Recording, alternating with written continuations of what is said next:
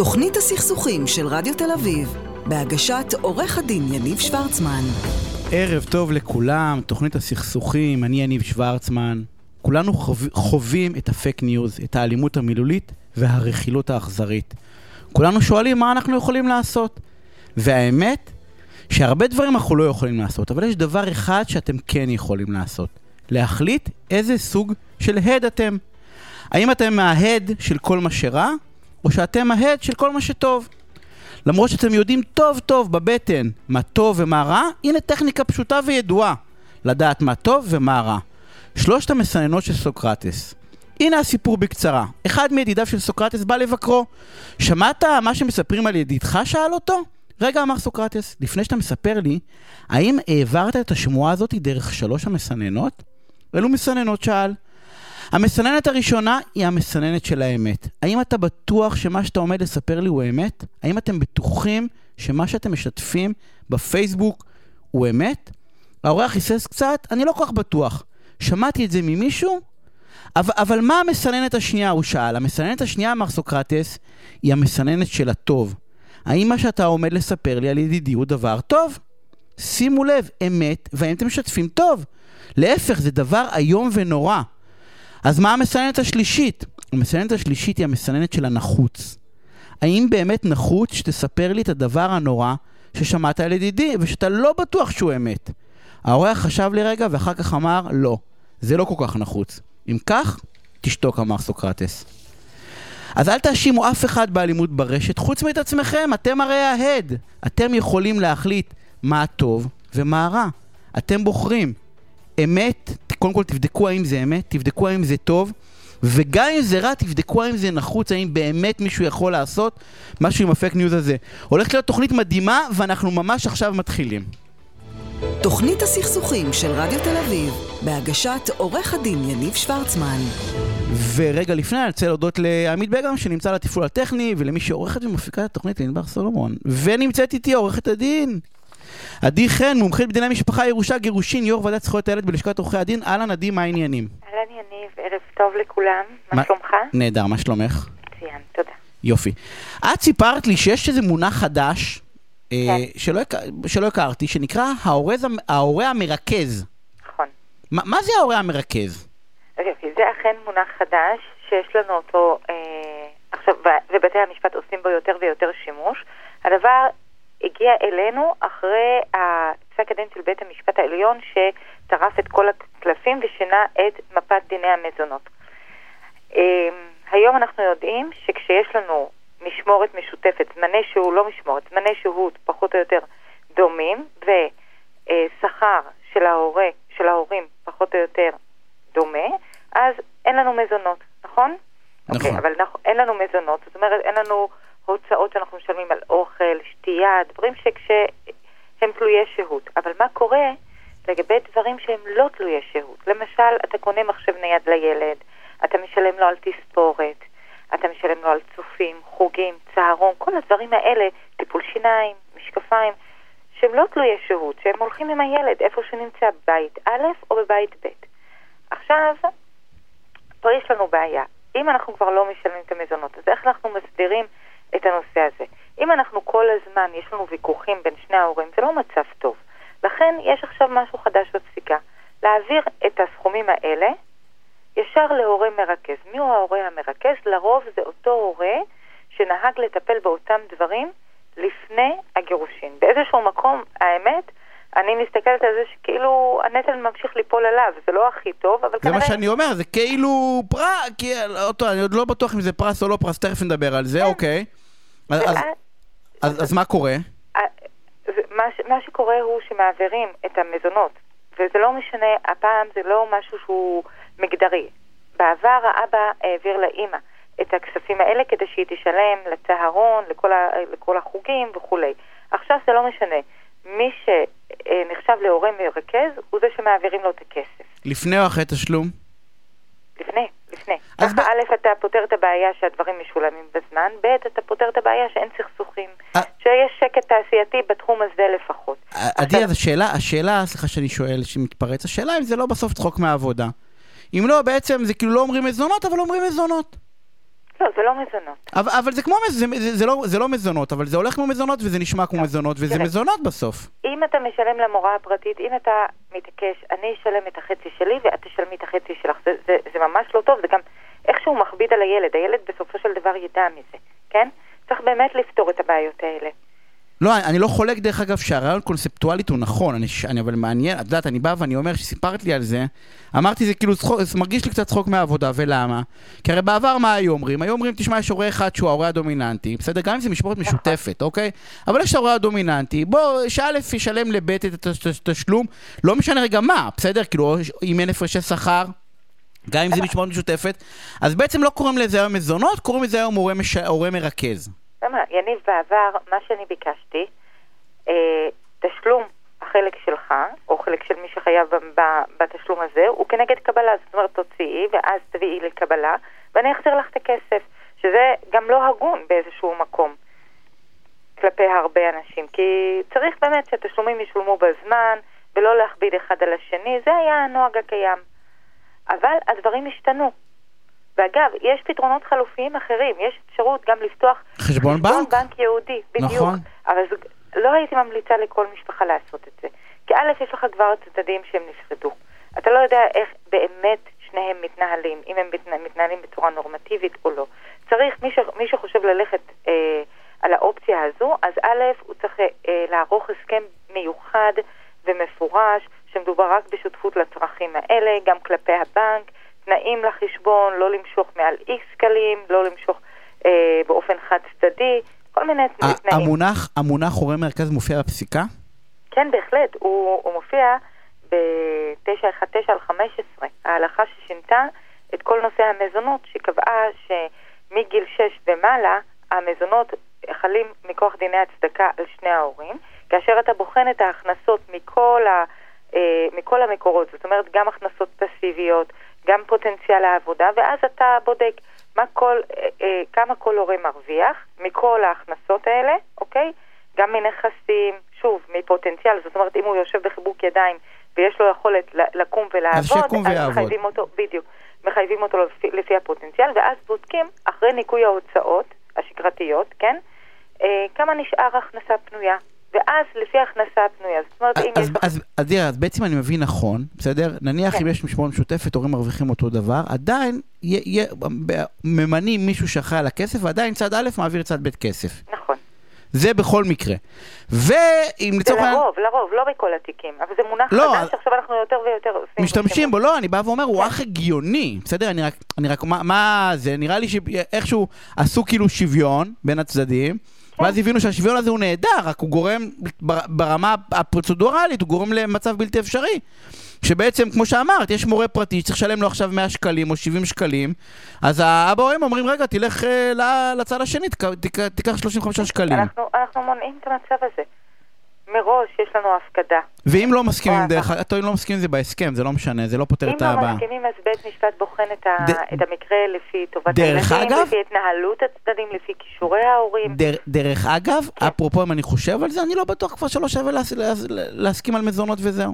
גם אם יש אותו דבר ומשלמים את הכל, כי אני בא ואומר, אני יודע שאני משלם סכום, בסדר? שאמור להספיק לרוב הדברים, אוקיי? לא משנה רגע למה. ואני לא מתעסק בזה יותר, בכל חודש תעביר לי 100, תעביר לי 300, תעביר לי 400, תעביר לי 500, ואני יודע שהילד שלי מקבל הכל. אתה מתכוון לסכום פיקס? כן, יכול להיות שגם אם, גם אם כאילו המשמורת משותפת וגם אם יש שוויון שלם, בסוף זה נראה, מר- מרגיש לי אותו דבר. מרגיש לי שבסוף צד א' מעביר את צד ב', אז אני בא ואומר, השאלה אם לא, במקום כל אבל- החיכוכים האלה, אני אגיד לך מאיפה, מאיפה הקושי שלי בחשיבה שלך. כי יש צרכים שהם הכרחיים. אוכל, שתייה זה דבר הכרחי. תרופות זה דבר הכרחי, אוקיי? אבל יש דברים שהם לא הכרחיים, ואז אנחנו מבחינים בין, ה, בין ההוצאות האלה. אבל, אבל זה לא ממש לא הכרחי, כי למשל אה, חוגים נותנים לכולם, ונעליים צריך לתת לכולם. ואני בא ואומר, הלא הכרחי שכאילו לא הכרחי, או נעליים לא, אבל אני בא... תלוי איזה חוג. אה- לא כל משפחה יכולה להרשות לעצמה חוג יוקרתי. אין בעיה. אין, אין בעיה, אבל אני, אני, אני מסכים, אני רק אומר, אבל מראש, הרי גם בהסכם הגירושין וגם בבית משפט, בסוף מסכימים שיש איזשהו מנעד הוצאות גם מעבר לחובה, נכון? נכון, זה נכון. ו- ואז אני בא ואני אומר, סתם, אני בא ואומר, עשו פסיקה מדהימה בעיניי, שבאו ואמרו שאין סיבה בגלל שאני- בהיותי גבר, בסדר? רק, רק בגלל היותי גבר, שאני צריך לשלם נניח אה, סכום גם אם הכל שווה, שזו פסיקה מדהימה בעיניי, אבל אז אמרו, היי, יצרנו פלונטר, צריך- יצרנו- יצרנו פה בעיה. צריך לבחון את ההכנסות של שני הצדדים. אין שום סיבה שאתה כגבר תשלם מזונות יותר מאשתך, שהיא אולי יש לה יותר הכנסה ממך. כן, בודקים את זה לגופו של אדם, לא לגופו של מגדר. נכון. שזה דבר מדהים. אבל אז אמרו, יש פה איזשהו קושי ברמה התפעולית של הדבר הזה, כי, אה, כי, כי בעצם בסוף מישהו צריך להיות אחראי, צריך להיות מבוגר אחראי, שייקח את הכסף ו- ויקנה מה שצריך לקנות. ויש עוד עניין. לפעמים יש לנו אחרי הגירושין, אחד הצדדים רוצה להיות פעיל ודומיננטי ומעורב בחיי הילדים. וכן בית המשפט יצטרך לתת לו את ההזדמנות. שזה דרך אגב נהדר, אבל, זה לא הופך אותו, זה. אבל זה לא הופך אותו להורה המרכז. לא, הוא יכול, הוא יכול להפוך להיות ההורה המרכז, אבל הוא צריך להוכיח את עצמו. הבנתי.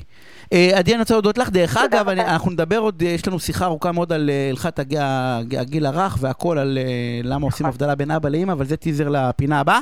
אה, אני רוצה להודות כן. לך, ואני רוצה. להגיד שלום לסמדר מילר, מורה למיניות. קשובה, מייסדת קרובים, בית, ספר, בית הספר לזוגיות. מה העניינים. סמדר? ערב טוב, מצוין. נהדר. תשמעי, אני, שבוע שעבר, אה, הייתה פה שיחה, אה, הייתה לי שיחה, שבה דיברת, שבה שאלתי בעצם, האם יכול להיות אה, סיטואציה שבה יש זוגיות נהדרת, משתפת, חברית, אבל אין סקס. ו- והמסקנה של, של השיחה הזאת שעשיתי עם קרן שבוע שעבר, הייתה שאין בעיה לעשות את זה, כי, כי אנחנו, נו- זה, יש מין צ'קליסט של זוגיות, כאילו, שזה מופיע שם, זה אחד האבים, אבל זה חייב להיות בשיח, כן? כאילו, אי אפשר את הט- הטיטו הזה, הוא לא, הוא לא עובד, כן? מותר ובסדר שיש לך אחלה שותף לחיים, וגם אם יש תקופה שאין שום דבר, אז זה בסדר, רק צריך להגיד את זה.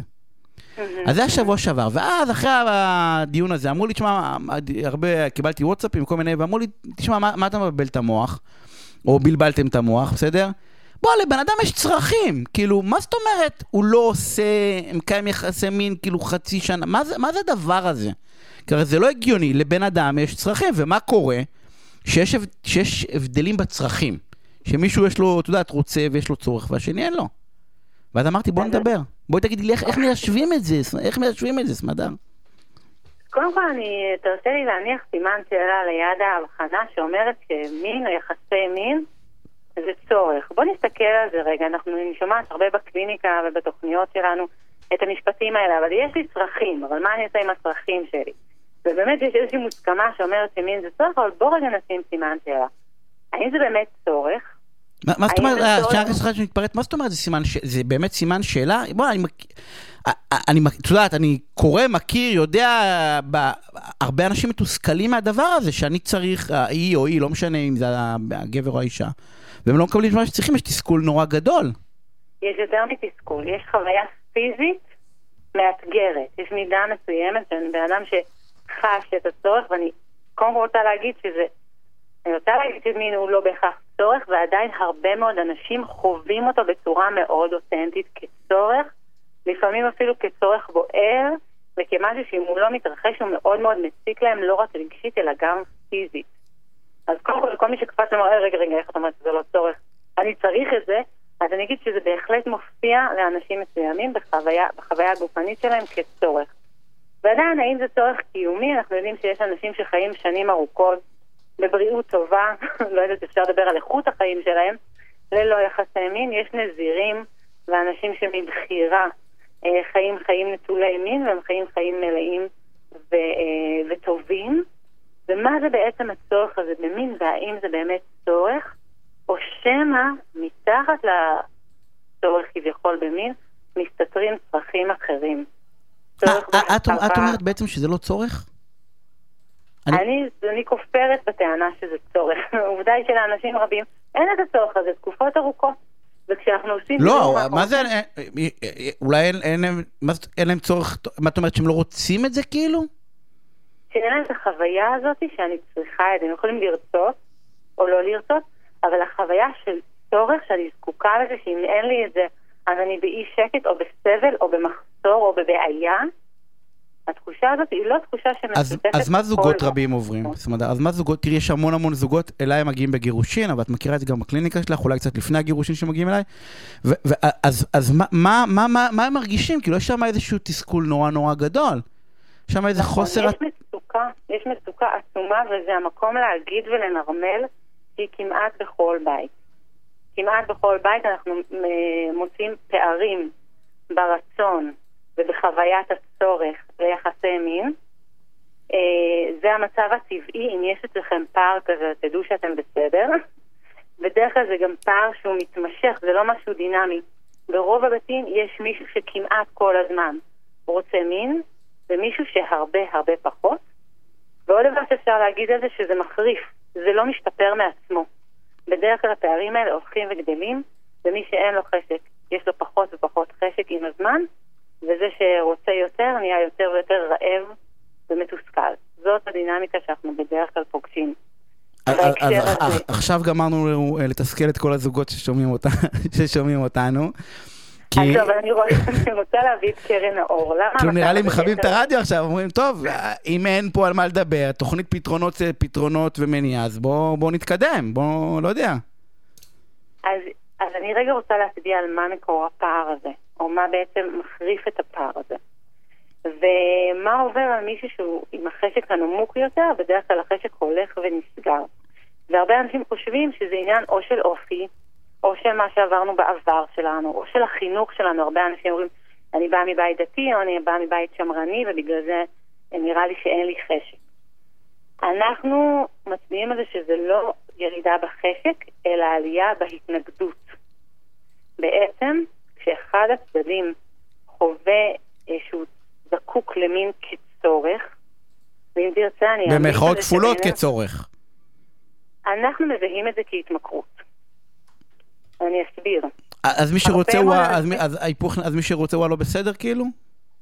לא הייתי מכניסה לפה שיפוט. לא, לא שיפוט, אני אגיד זה לא שיפוט, את צודקת, זה שיפוטי. אני אגיד שהמפתח... אז הוא אשם כאילו? המפתח, לא, לא, המפתח לשינוי הרבה פעמים נמצא בידיים של זה שרוצה יותר, למרות שהוא הכי מרגיש חסר אונים וכאילו מה אני יכול לעשות, יש פה מישהו שלא רוצה, יש לו מה לעשות והמפתח בידיים שלו. באיזה מובן? כשאחד מבני הזוג מאבד חשק, ב-90% מהמקרים זה בגלל שהוא חווה לחץ מצד בן הזוג השני. ולחץ יכול להופיע בכל מיני צורות. זה יכול להופיע על ידי זה שאם אה, אין מין בבית באותו ערב אז יש פרצופים וקור וריחוק, או אני לא עוזר לך עם הילדים למחרת. זה יכול להופיע בצורה של כל מיני מחוות רומנטיות אפילו, אבל שמיועדות להגיע ליעד, וכל מיני כל מיני דרכים שבני הזוג מפעילים אחד על שני לחץ. ואז בעצם, ואז בעצם מתקבל קיר, וזה מין כזה מעגל שוטים שלא משנה מה קורה, זה הוא יותר מתרחק והוא יותר מתוסכל. אני רק אגיד שזה שמתנגד ללחץ זה לא רצוני. הגוף שלנו, באופן אוטומטי, זה לא עכשיו עונש בגלל שאתה לוחץ עליי, אני לא אשתף פעולה. זה הרבה פעמים הצד השני מאוד רוצה לרצות, מאוד רוצה להרגיש תשוקה, מאוד רוצה להרגיש מיני, אבל הגוף שלנו ננעל מול לחץ. והדינמיקה הזאת היא שזה ממש מעגל אכזרי. לא, לגמרי, אנחנו הורגים לנו את זה, מה עושים? כאילו, יש, יש, אני אגיד זה, גם אני חושב ששאלתי אותך, אבל זה, זה כאילו על חזור? ממש לא, חס וחלילה. זה כאילו נניח אחרי חצי שנה, שנה בלי, אתה אומר אה, בוא נתקדם, כאילו בוא נתגרש? הייתי זוגות ששנים לא הייתה ביניהם מיניות והיא חזרה ופרחה. חס וחלילה, להפך, וזה ממש חשוב להגיד, אפשר ליצור מיניות טובה, מספקת, מסונכרנת לשני הצדדים, גם בקשרים מאוד מתמשכים, במערכות, אה, בנישואים מתמשכים. אבל, אבל סמדר, איך, איך זה עובד? איך זה עובד? בוא ניקח רגע סימולציה, בסדר? נניח את לא רוצה ואני רוצה, אוקיי? ואני עושה מאמץ ואת לא מראה לי שאת רוצה, אז אני, אז אני עושה או יותר מאמץ, או שאני הולך אחורה כאילו. זה, הרי יהיה או שאני אסוג ואני אגיד תודה, את לא מעוניינת, אז בואו נתקדם ונמצא פתרונות לא טובים, אחרים, כמו בגידות, כי זה נראה לי אחלה פתרון למי שלא רוצה להתעמת, או לטפל בזה. אז כאילו, אוקיי. איך אנחנו מקבלים סימן מהצד שלא רוצה שהוא רוצה? את מבינה את השאלה? השאלה אם אתה תלוי בסימן מהצד השני, לזה אנחנו מחכים. אני חושבת שזה מתחיל עוד הרבה קודם. בעצם, אנחנו רואים שתשוקה חוזרת אצל הצד שפחות רוצה, כשמוסר ממנו הלחץ. זה קורה כמעט מיידי, זה יכול לקרות כהרף עין, לא צריך תהליכים של שנים. מספיק מפגש זוגי אחד, שבו הצד שלהוט ורוצה וצריך וחייב, ואוי ואבוי אם לא יהיה, ומה יהיה אם... מרגיע? הוא אומר, רגע, אני פה לא בשביל עכשיו להשיג משהו, אני פה בשביל להיפגש עם האיש או האישה שאני אוהב, ולהיות איתם בקרבה. אני לא צריך להגיע זה לשום נראה לי. נורא קשה, אני חושב על זוג שנשוי 15 שנה, וחמש שנים ראשונות היו נהדר, נהדרות, או של- 30 שנה, או חמש שנים דרך אגב, זה יכול להיות גם זוג צעיר, בסדר? זה לא משנה, יכול להיות גם אחרי שלוש שנים, זה לא, אני לא, אני לא מניח שזה מנת חלקם פערים של... ה- החשק מופיעים בדרך כלל אחרי מספר חודשים בודדים. הנה, הרבה פעמים זה מתחת לפני השטח, כי בן הזוג איך זה שלך קורה? איך- אבל- ומרצה. אבל אה, אה, איך זה, אה, הלוחץ והמרצה, ואז המרצה הופך ללא בסוף. הוא מנסה לרצות והוא כולו לא יכול. באיזשהו שלב, בדרך כלל, אני אגיד בגדול, בדרך כלל, אה, עבור נשים כשהן נהיות אימהות, היכולת לרצות אה, יורדת פלאים. ויש איזשהו רגע, שמע, הריצוי הוא בלתי נסבל מבחינה גופנית ורגשית. יש איזה רגע שבן אדם, גם הכי מרצה, אומר, אני לא, לא יכול יותר. נגמר. לא נעים לי." כבר, כן. אה, אז אני בא ואני אומר, איך עוצרים את הדבר הזה? כאילו, את, את אומרת לי, יוצרים את המפגש הזה, וכאילו, אני מנסה לדמיין איך, איך, איך זה יכול להיעשות. מי שומע אותנו פה, כאילו, זה, ח... אני, זה חייב להיות בקליניקה, כאילו, יש איזה טיפ שמישהו שיכול לעשות את זה לבד? כי זה נראה לי סוג של, אני נכנס לאיזושהי פינה, עם האדם שאני הכי אוהב בעולם, או אהבתי בעולם, אני כבר חושב שאני לא אוהב אותו, כי הוא לא מוכן לעשות עבורי את המינימום, ה... את יודעת, את המינימום ההכרחי כדי שאני אהיה מאושר. איך, איך, איך זה עובד? רק בשיח, רק בדיבור הזה, את המינימום ההכרחי. אני יודע, נו, הדלקתי אותך, מה, אני. יודע, אני יודע, נו. אז הנה הלחץ, זה הלחץ. לא מוכנה לעשות בשבילי את המינימום כדי שאני אהיה מאושר. אבל זה, אבל אם נניח יש מחשבה כזאת, אז איך, איך תשתנה? מה, פתאום אני אקום בבוקר נגיד, אה, אני, כאילו, את מבינה את הפלונטר שאני אוקיי, מנסה כל- ל- למצוא לו אולי איזשהו פתרון? אנחנו תומכים באנשים, בבית ספר הזוגיות אנחנו תומכים באנשים בשינוי הזה. אבל אפשר בהחלט, זה רגע של לקלוט ולהבין שהפעולה שאני עושה יוצרת תוצאה הפוכה ממה שאני רוצה ליצור. ואם אני אניח את הלחץ, אם אני אצליח להגיד לעצמי משפט כמו, יכול להיות שאף פעם לא יהיה מין בבית הזה, ואני רגע נושם לתו, אני מרפה. אני רגע אני- מרפה. אני מכיר אנשים שחושבים את הדבר הזה, היו קופצים מה- נכון, אבל מהמרפסת. אז תחשוב כמה לחץ יש על בני או בנות הזוג שלהם. יש פה עניין של להבין שהבן הזוג אינו ספק הצרכים שלי. אבל אז בורחים, סמדר, אבל עצמו. בוא- אבל אז בורחים לבגידות. כאילו זה אולי, לא, זה אולי מסביר את, לא- זה מסביר את הנתונים המאוד גבוהים, לפחות בארצות הברית, אבל גם בארץ, הרי יש אחוז בגידות מאוד גבוה, על פי המחקרים. ואני בא ואומר, אולי זה, מצ- אולי זה מסביר את זה, כי אומרים, אני לא יודע לצאת מהפלונטר הזה של התוקף נתקף, גם אם אני מבין אותו, אז אני, אז לא יהיה בבית הזה שום דבר שני, ואני אחפש בחוץ משהו. לא מזהה, אגב, מהיכרות עם, עם אלפי זוגות שאנחנו עובדים, הרקע לבגידות הוא לא מחסור במין.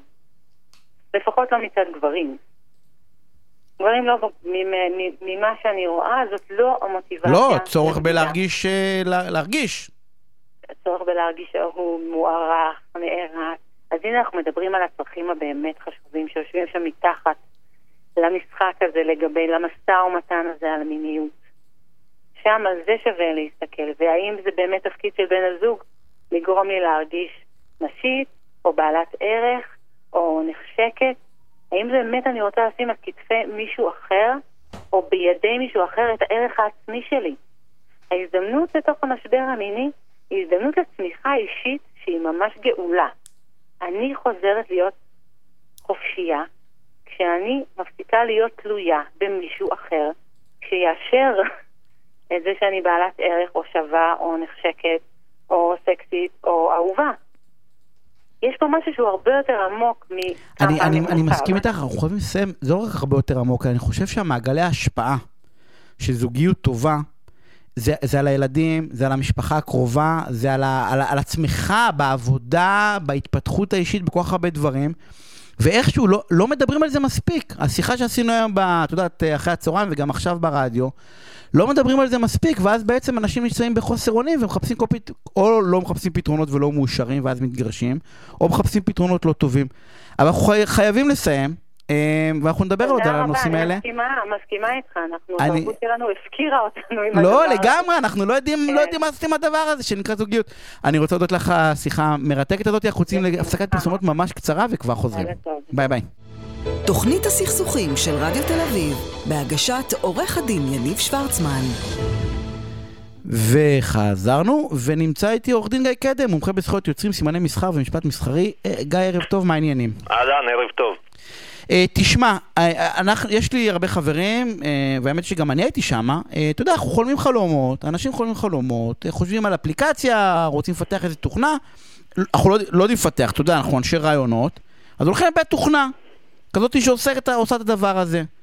ומסתבר שזה סוג של שדה מוקשים חיים מסוכן מאוד. כי בעצם, אם אתה לא עושה את זה נכון, אתה יכול למצוא את עצמך ב... לא רק בלי הכסף ששילמת, שזה המון המון המון כסף, מי שיודע, אלא מפח נפש נורא נורא גדול. נכון, בלי הכסף אה, ובלי הרעיון. אה, מה עושים? תראה, הדבר הכי חשוב זה להסדיר קודם כל הסכם מסודר, לא לחתום בלנקו על, אה, על ההסכם שמקבלים מבית התוכנה, כי בדרך כלל, כן, לא, לא רוצה לפגוע באף אחד, אבל בדרך כלל ההסכמים האלה הם אה, מאוד uh, חד צדדיים או נוטים לטובת בית התוכנה, ולא תמיד האינטרס של בית התוכנה, כמו שאמרת, הוא עולה בקנה אחד עם האינטרס של היזם, או של מי שלמעשה בעל, בעל הרעיון. עכשיו, בהסכמים כאלה צריך לשים לב לשני, לשני דברים, לשני היבטים. אחד זה ההיבט הקנייני. קודם כל, מי מחזיק בזכויות בתוכנה שהולכים לפתח. ברירת המחדל על פי חוק, וזו גם אה, ברירת המחדל במרבית ההסכמים עם בתי התוכנה, זה שבית התוכנה הוא בעל זכויות היוצרים. ואז מה קורה? אתה באת עם רעיון מצוין, אה, אפיון מעולה, אה, פיתחו בשבילך תוכנה, שילמת הרבה מאוד כסף, מחר אתה רוצה לעשות איזשהו אקזיט, אולי למכור את התוכנה, פתאום אתה מגלה שיש לך שותף. בית התוכנה, הוא מחזיק בזכויות, בחלק מהזכויות, בכל הזכויות. אתה צריך איכשהו להוציא אותו, אתה צריך לשלם לו כסף. כדי לא להגיע לפוזיציה הזו, בדרך כלל כדאי להסדיר מראש שזכויות היוצרים יעברו אליך, אה, אפשר לתגמל את בית התוכנה בכסף, אפשר לתגמל במניות, אפשר לתגמל בכל מיני... למה צריך לתגמל? משלם להם כסף.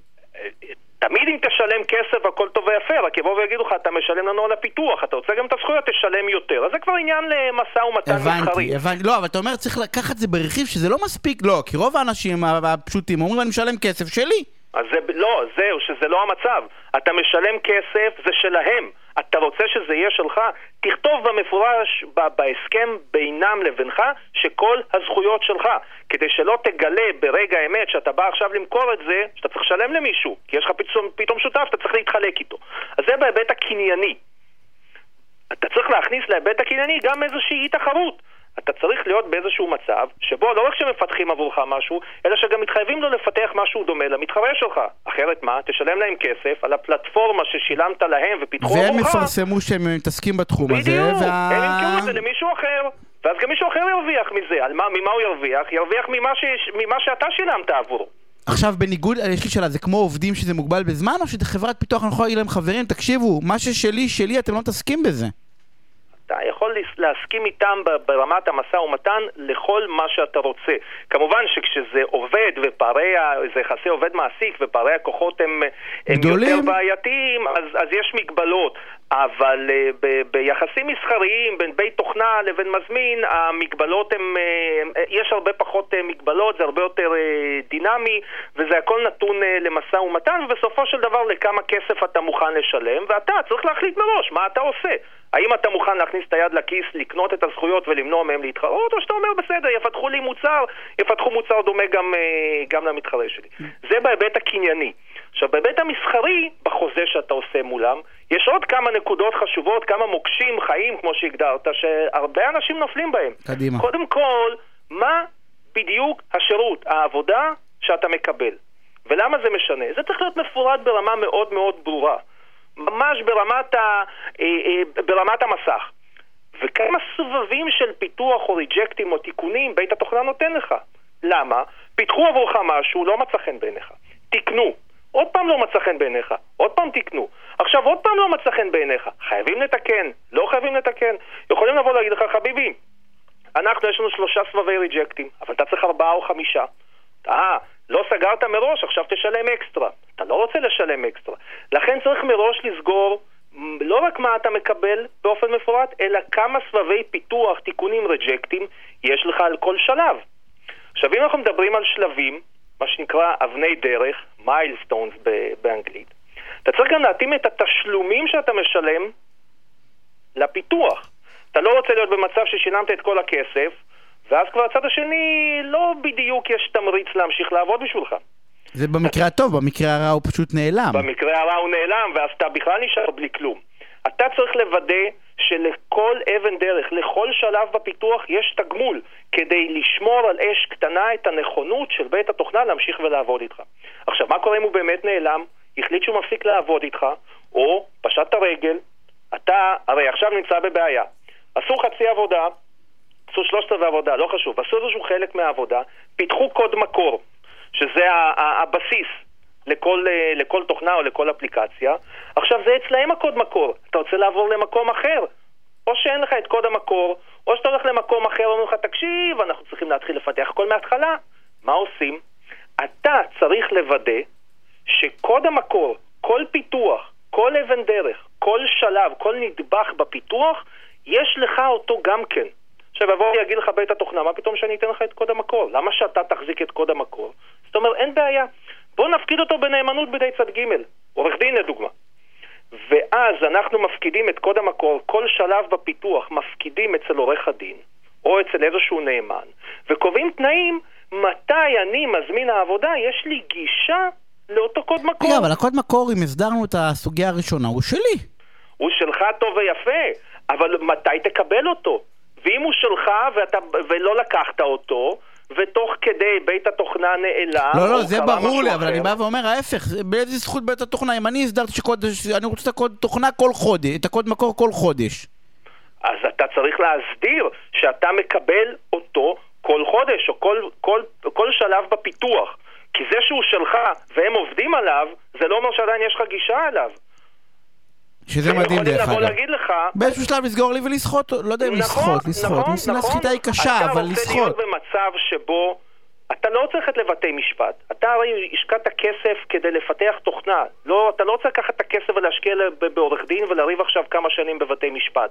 אתה רוצה של- להיות במצב שבו אם הם לא מספקים את המוצר, אתה יכול לקחת את הקוד, להעביר לבית תוכנה אחר שלא צריך להתחיל לפתח הכל מאפס. ולכן אתה צריך שיהיה לך, לך האפשרות להגיע לקוד המקור, לכל שלבי הפיתוח. עכשיו יכול לבוא להגיד לך בית התוכנה, מה פתאום שאני אתן לך, או, או קודם תשלם, אתה אומר אין בעיה, בוא תפקיד את זה בנאמנות. אנחנו נקבע אצל מישהו, ואחרי זה יהיה- נכון, כן. נכון, אנחנו נקבע תנאים מתי אני המזמין יכול לגשת. כשבית התוכנה הפר את ההסכם בהפרה יסודית, לא סיפק את הסחורה, לא אבל יש סיפק לי גישה אצל עורך הדין. ואני לא צריך מישהו שיעלם לי. נכון. מה עוד? שני משפטים יש. שני אחרונים. משפטים, אין בעיה. כל, שני דברים חשובים. כן. אחד, לוודא שיש לך תמיכה ופתרון תקלות, לא רק עד שהעלית את התוכנה לאוויר, אלא גם אחר כך. הרבה מהבאגים ומהתקלות מתגלות אחרי שכבר מתחילים לרוץ. אתה צריך לוודא, אחד, שלא שילמת כבר את כל הכסף וברחו לך ואין מי שנותן לך תמיכה. שתיים, שיש מחויבות חוזית לתת לך תמיכה, לא רק בשבוע, שבועיים הראשונים, אלא בש- אלא, אלא לאורך, לאורך תקופה. כדי שאתה לא תהיה במצב שבו שילמת את הכסף, הפרויקט נגמר, אתה עכשיו עולה לאוויר, ופתאום אתה תקוע עם איזושהי מערכת שלא עובדת, ובית התוכנה כבר עבר מדהים. לעסוק ב- במשהו ב- אחר במשהו אחר, לתת. ואת הכסף כבר שילמת לו, ולך תתחיל עכשיו לרדוף אחריהם, ואף אחד אחר לא יכול לתת לך גיא. יש לך רשימה של כזאת איפשהו שאתה מפרסם? סופר חשוב, אני אומר לך, הייתי בקשר עם כמה, יש פה דברים שלא עשיתי. יש אה, עשרת הדיברות למפתחי אפליקציות, אם אה, תזין אה, בגוגל, תגיע לזה. אז אני משתף אותך מחר אצלי בפייסבוק, אה, כי יש פה דברים שהם סופר חשובים. גיא, תודה רבה ושיהיה ערב אה, מעולה. ואני רוצה להגיד ערב טוב לרואה חשבון שלומי כהן, משרד כהן ראיית חשבון, ומייסד שותף במשרד אביבי, הנהלת חשבונות. אהלן שלומי, מה העניינים? היי, אני ערב טוב. אתה שמעת את סמדר? חד משמעית. כן. שמעת את סמדר, נתנו פתרונות, אתה רואה? התחלנו. לתת פתרונות, התחלנו. כן, אנחנו ממש. נפצח את זה, שהזוגות בארץ יהיו מאושרים. צריך לשמור את הפינה הזאת ולפתח אותה, היא פשוט מרגשת אותי כל פעם מחדש. אנחנו, אנחנו נעשה את זה, אני אומר לך באמת, אחד הדברים, בדיוק דיברתי על זה עם ענבר מקודם, אנחנו הולכים לשרוף עוד את הפינה שלך לדבר על זה, אבל לא חשוב. אה, אנחנו, לא, אין מה, זה זה, זה זה. אין בעיה. ש, שבאמת לא מדברים על זה, שזה מדהים, כאילו חוץ מתוכניות שמתעסקות רק כאילו בסקס ומין, אתה יודע, שמיועדות לזה, אבל לא, אנשים לא רוצים לשמוע, אתה יודע, זה צריך להיות כאילו משהו נורא, להקליל את הדבר הזה. צריכים להקליל ולהפוך את זה לדברים שהם טכניים. תשמע, אני בכל זאת רוצה לקחת כמה דקות ולדבר איתך על הסוגיה הבאה, אוקיי? ראיתי את זה אצל השולמנים, אבל לא רק. אה, שיש סוגיה, אני מדבר על רואי חשבון, אבל זה לא רק רואי חשבון, אוקיי? יש רואי חשבון, יש הרבה מענקים לעצמאים, ויש ממש ויכוח עיקש האם זה לגיטימי שרואה החשבון ייקח עוד כסף עבור הכנת המענקים? או לחילופין באים ואומרים, תשמע, זה ניצול ציני של המצב, כי הרי גם ככה המצב על הפנים, אין אותן קבלות, יש, אתה יודע, יש פחות עבודה, יש הרבה דברים שהם עובדים בחל"ת, אין אה, משכורות. נכון. ו- וזה כאילו בסוף ניצול ציני של הרואה חשבון לקחת פה עוד כמה שקלים. ו- ואני לא יודע אם, אם זה גרידי או לא, ואני שואל את דעתך. אוקיי, אז, אז קודם כל זה דעה, חד משמעית, בגלל שזה זה לא, אתה יודע, זה לא משהו מקצועי שבא ממקום שנותן את... אה, מה חוות אתה דעת מתנצל? שלומי, אני שואל את נכון, דעתך, כאן אתה מתנצל, ישר מתנצל לי. ומתחיל נכון. להסביר לי כדי להגיד. נכון. תגיד את? דעתך. כי יש פה, רגע, יש פה שתי צדדים, שפעם אתה- פעם אחת אני נמצא בצד שמאל ופעם אחת אני נמצא בצד ימין. דעתי חלוקה, אני אומר לך כבר מעכשיו, מההתחלה, אתה מתחיל להיות לי דעתי חלוקה. פוליטיקאי. נכון. שבוע שעבר לא היית פוליטיקאי בקשר לתסכול. כן, מה, קדימה, שני חלקים. אוקיי, אז יופי. מצד אחד, המדינה, אני אומר את זה גם בעדינות, הפילה על משרדי הרואי חשבון את האחריות לבוא ולהגיש את המענקים עם דדליינים מסודרים, עם uh, הנחיות נוקבות, אם לא תגיש לא תקבל, אם אתה עומד או לא עומד בתנאים אתה לא מקבל.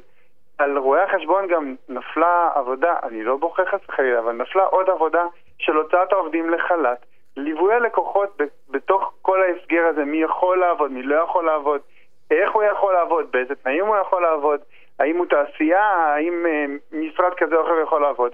פתאום נהיה איזשהו עומס מטורף על משרדי רואי החשבון. אין משרד בארץ שאתה תפנה אליו שלא יגיד לך, תשמע, במרץ-אפריל אני לא יודע איך שרדתי את התקופה הזאת. אין לי מושג איך עבדתי. עכשיו, מפה לבוא ולהגיד אה, האם רואה החשבון צריך לגבות על זה כסף, אז דעתי האישית היא לא. למה? כי אתה משלם לרואה החשבון על, לא על תקופות אה, רק, כן? לא רק על תקופות טובות, אלא גם על התקופות הפחות טובות. אתה מצפה שרואה החשבון שלך יהיה היד ימין שלך, יעזור לך, ילווה אותך, יבנה אותך, יכוון אותך בעסק. היום רואה חשבון זה לא מה שהיה פעם. פעם היית בא, נותן לרואה חשבון שלך את המסמכים, הוא היה מכין לך את החומר, מגיש לך פעם בשנה דוח, בא, אתה חותם שלום על ישראל. היום זה כבר נהיה יותר רציני. היום אתה צריך אה, ללוות את הלקוח, לעזור לו לגדול. כלומר, ההכוונה המקצועית שלך בסופו של יום נותנת ללקוח שלך איזשהו פוש. כמובן בלי התחייבות, כן, אבל פוש. שלומי, ש- אני מרגיש שאתה מתחמק לי. מתשובה. תקשיב. רגע, אז נו. אמרתי, אז אמרתי, אני חושב שרואי החשבון לא צריך לגבות אה, כסף על המענקים, מבחינתי, חד משמעית, כי זה חלק מהליווי. ועוד דבר... בגלל ש- האופי החדש, כאילו אתה בא ואומר, פעם זה אולי היה כן, נכון. היום בגלל האופי נכון, נכון. החדש של העבודה. נכון. ורגע, בתוך- עוד משהו, עוד, עוד סעיף, סליחה שאני קוטע אותך. הנקודה של המענקים זה שיש ח- חלק גדול מהמענקים, יש חלק שאפשר, אבל חלק גדול, אם לא כמעט כולם, כל המענקים, אה, רואה החשבון צריך לבדוק איזה משהו, לבדוק אם ירדו ההכנסות, אה, לבדוק מי העובדים, להוציא איזשהו דוח, להוציא איזשהו מסמך. זה הופך את הלקוח ללקוח שבוי. מה זה אומר? זה אומר שאם אם רואה החשבון שלך עכשיו בא ואומר לך, תשמע, אני רוצה עכשיו איקס כסף, לא מעניין אותי אה, אחוזים, כסף בפועל. עכשיו, אם אתה עם עצמך יושב בבית ואומר, רגע, רגע, רגע, רגע, אם הרואה חשבון שלי לא יגיש לי את זה ויש לי דדליין של עוד שבוע, אני מאבד את המענק. אתה הופך להיות לקוח אה, שבוי וממורמר. אז, אתה יודע, זה... אתה אומר, אפילו בהיבט הזה לא, כי אני אומר לך, באמת, ראיתי המ- המון לא. המון פוסטים על הסוגיה הזאת. נכון, והרבה לוקחים. נכון. ולא, אני- לוקחים, אבל אני בא ואומר לך לא, אבל רוב התגובות, בסדר, מדי פעם עולה איזה מישהו שבא ואומר, אנחנו עושים יותר עבודה, אבל רוב התגובות היו כמו שאמרת, כמו שאמרת, עבודות, אה, תגובות מרמור בתוך הדבר הזה, שדרך אגב, זו שאלה נהדרת, האם בקורונה, דרך לגייס טוב לקוחות, כן. כן, לגמרי, הש... אבל באמת זו שאלה נהדרת, גם לא רואים טווח ארוך. האם בקורונה זה לגיטימי, סליחה שאני אומר את זה, לנצל את המצב. כאילו, כולם אה, יפי נפש ואומרים לא, לא, לא, אבל אתה יודע, בכל מקום שאתה אתה הולך למסיבה, מוכרים לך קולה בעשרה שקלים. נכון, כי אבל אפשר זה לא לנצל את זה. למה לא? כי אתה, אתה, כ, אתה יודע, כבן אדם שבעולם העסקים, אתה בונה את העסק שלך לטווח ארוך ולא לטווח קצר. מי שמסתכל בטווח הקצר ואומר, בוא אני אעשה אקזיט על המשרד שלי וייקח אה, כסף מלקוחות, מחר מחרתיים ימצא את עצמו אה, שנושרים לו אנשים, כי הם אומרים, בשעת צרה אתה באת ותפסת אותי. אתה בעצם אומר בדרך." זה לא כמו הקולה, כי הקולה אתה לא תראה אותו עוד פעם. הוא ניצל אותך, אתה תכעס עליו, אתה תהיה ממורמר על אתה ה-12 שבוע- שקלים. לא, נכון, אתה תהיה ממורמר ואתה תחזור עוד שבוע כי נהנית מההופעה, זה משהו, זה לא- אתה יודע. שלומי. אנחנו חייבים לסיים. ואנחנו לא. נשים אותך, אתה יודע, אנחנו לא נשים אותך בפינה אחרי הפינה הזאת לזוגיות, כי אחרת לא יהיה לנו פינות בכלל כלכליות. תודה רבה ושערב מעולה שלומי, אנחנו. הפסקת פרסומות ממש קצרה וכבר חוזרים. תוכנית הסכסוכים של רדיו תל אביב, בהגשת עורך הדין יניב שוורצמן. לנושא הבא, שאנחנו משלימים את שבוע שעבר, נמצא איתי עורך דין אדיר אביעד, מנהל מחלקת מקרקעין ונדל"ן ושותף במשרד בורחובסקי ושות'. מה העניינים נדיר? בסדר גמור, מה שלומך? אני נהדר. אה, תשמע, אנחנו שבוע שעבר התחלנו אה, אה, לדבר על מה משכיר צריך לעשות בהסכמי שכירות. ואם אני זוכר נכון, ואני זוכר, אמרנו בעצם, התחלת להגיד, קודם כל, אם יש לך שוכר טוב, אתה שומר אותו. גם אם אתה מרוויח 100 שקלים פחות, למרות שזה נראה הרבה, כי אתה אומר, מה, או אלף ומשהו שקלים בשנה. 100, אבל מצטבר בשנה. 200, זה הרבה כסף? לא, זה לא הרבה כסף, זה לא הרבה כסף. זה זניח, זה זניח, 100, 200, אה, כמובן לא להגזיר, אבל זה, זה ממש לא נותן את ה... זה, זה ממש לא הרבה כסף. אז זה אחד שאתה אמרת את כל הנושא של אה, אה, להכיר אותו. אה, אה, אמרנו לבצע את הבדיקה, לראות אם בדיוק, לבצע את הבדיקה, נכון, נכון, ולא להתבייש. ולא להתבייש, ולמרות שיש מקומות בארץ שלא עושים את זה, אז כן לעשות את זה, כי אמרת בצפון ובדרום פחות מקובל, אבל ככל האפשר... לה- אבל גם בעניין, נכון, עכשיו לא רק, לא בנכס אה, מסחרי, אנשים נתנו לחשוב שרק בנכס מסחרי בוא נבצע בדיקת נורות. לא, לא, בכל מקום, תעשו את זה. גם בדירת מגורים. חד. משמעית, ולפחות לדעת שגם אם אתה לוקח אה, חתול בשק, אז זה חתול בשק. ת- המכה תבוא פחות כואבת, בסדר? להגיד. לפעמים אין ברירה. תדע- לקראת מה אתה הולך. יש לי, יש לי דירה, אתה יודע, באיזה שכונת סלאם, אתה יודע, לא זה, אבל בסדר, אני... והדבר השלישי זה הערבויות בעצם. שככל האפשר, כמובן ערבות שיש לה אמיתית, אה, ב- ב- נכון, ערבות נכון. בנקאית, אבל, אבל אם אין, אז לפחות שיהיה ערבים טובים, הורים, אה, נכון, וגם כאן יש לנו שונות מאוד גדולה בין האזורים בארץ. וגם פה יש שונות אה, זה. שונות מאוד משמעותיות. ב- יש עוד משהו למזכיר לפני שאני רוצה לעבור לסוחר, כי אני מסתכל רגע אחרי זה על הסוחר, ואני בא ואומר, כל הדרישות שלך הן עלולות להכניס אותי לאיזה... יש משהו עוד, עוד מה שאתה בא ואומר למזכיר חשוב שידע? כן, אני רוצה אבל להתייחס לנקודה שקשורה גם למזכיר וגם לסוחר. קדימה. רציתי לפתוח את השיחה שלנו. היום אנחנו בתקופה שלא, מקווה שלא תהיה שגרה, שגרת הקורונה, ואנחנו עדים להרבה מאוד מקרים שבהם יש הרבה מאוד מחלוקות שעולות בגלל הקורונה. הסוחר שלא יכול לעמוד בתשלומים בגלל משבר הקורונה, סגרו לו את העסק, או אנשים ששוכרים דירות וכרגע הוצאו לחל"ת. אנחנו עדים בתקופה האחרונה, ממרץ, אפריל, להרבה מאוד אה, מחלוקות בגלל הקורונה. גם אם אני משכיר וגם אם אני שוכר. היום, כשאנחנו כבר בתחילת חודש נובמבר, אין לנו פסיקה אה, חד משמעית האם באמת לשוכר יש לו טענת הגנה שתבוא ואיתה נגיד, בגלל הקורונה לא עשיתי שימוש בנכס ולכן אני לא אמור לשלם דמי שכירות. בסדר? אין לנו פסיקה חד משמעית שאומרת במקרה כזה השוכר פטור מלשלם דמי שכירות. מצד שני גם אין לנו פסיקה שמטילה חובה על המשכיר או פטור מהמשכיר שישחרר את השוכר או מהנכס או מדמי השכירות. לכן אני אומר בתקופה הזו, וגם אנחנו רואים את זה גם היום בהרבה מאוד הסכמים, גם בהסכמי מכר, דירות וכולי, שמוסיפים סעיף קורונה. בסדר? זה סעיף שלמעשה הוא מתחבר לסעיף של כוח עליון, שכולנו מכירים אותו, אבל הסעיף הזה זה סעיף שבא לגדר את המחלוקת בין השוכר לבין המשכיר, והוא מאוד מאוד חשוב. הוא מאוד חשוב. שאומר מה? הוא, הוא למעשה מבצע איזשהו תיאום ציפיות. בסדר? אני בכוונה מתייחס רק להסכמי שכירות, ולא להסכמים... הסכמי שכירות. הסכמי שכירות. בהסכמי שכירות אנחנו מעגנים סעיף קורונה שמתייחס מה קורה כאשר בגלל הנחיות אה, הממשלה או הוראות רגולטוריות אין אפשרות לעשות שימוש במושכר. ומצד אחד אי אפשר לדרוש מהסוחר שישלם 100% דמי שכירות. הוא מאוד רוצה להפעיל את העסק אבל אסור לו. מצד שני זה גם לא נכון שהמשכיר יישא על כתפיו את מלוא אובדן דמי השכירות. יש הרבה מאוד משכירים שיש להם משכנתאות על הנכס. יש להם התחייבויות אחרות והסתמכו על סמך התזרים של דמי השכירות. אז זה לא נכון שרק צד אחד יישא בנטל של המשבר הקורונה, כי בכל זאת זה לא תלוי באף צד.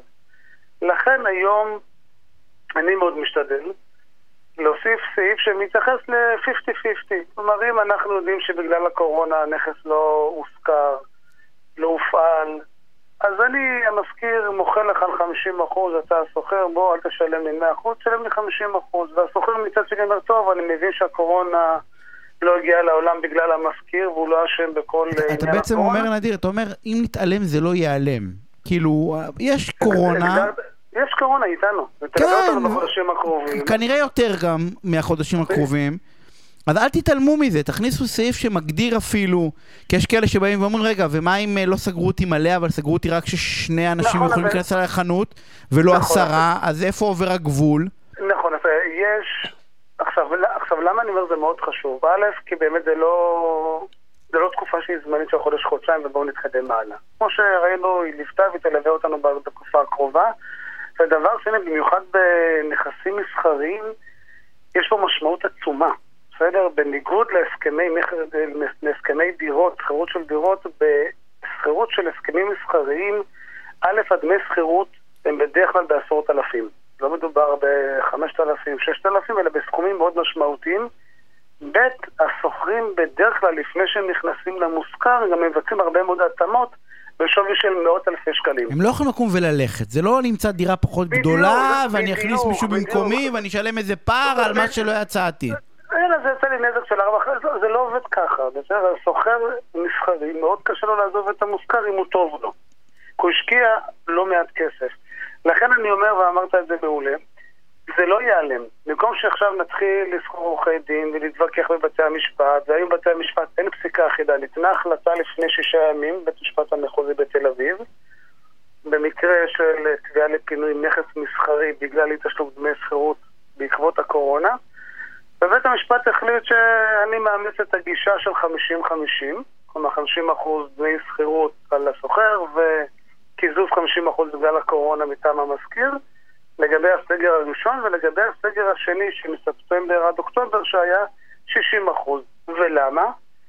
כי במרץ-אפריל באמת זה לא היה צפוי, זה לא היה דבר שאפשר לצפות אותו כבר בחודשים של ספטמבר-אוקטובר אפשר, ולכן בית המשפט קבע 60 אחוז. כן, למרות שגם זה פה קצת לא מדויק, איך אני אתארגן? סגרו לי את העסק, כן, ברור שאפשר, לא, משלוחים. לא, ברור לגמרי, דרך אגב, למשל עכשיו ביג הרי הודיעה שהיא פתחה חנויות. וראיתי את ההודעה שנוסחה, וכאב לי הלב על הסוחרים, כי כתבו, אנחנו פותחים, אתם יכולים... אתם מוזמנים. אתם מבחינתנו גמרנו, גמרנו לעשות איתכם קיזוזים. לא מעניין אותנו חוק, לא מעניין אותנו שום דבר, תיכנסו. אתה בעצם, זה בדיוק בא להסדיר את זה. נכון, נכון, עכשיו גם המזכירים, יש גם החלטה שהתקבלה עוד באפריל, עוד בסגר הקודם, למיטב ידיעתי, ההחלטה הראשונה שניתנה אה, בקשר לפינוי מושכר בגלל הקורונה, ושם באמת בחנו וראו שבעל הנכס יש לו משכנתה בהיקף מאוד גבוה. ועם כל הרצון הטוב הוא לא יכול לוותר לקבל את דמי השכירות. כלומר, הקורונה היא לא כוח עליון מוחלט.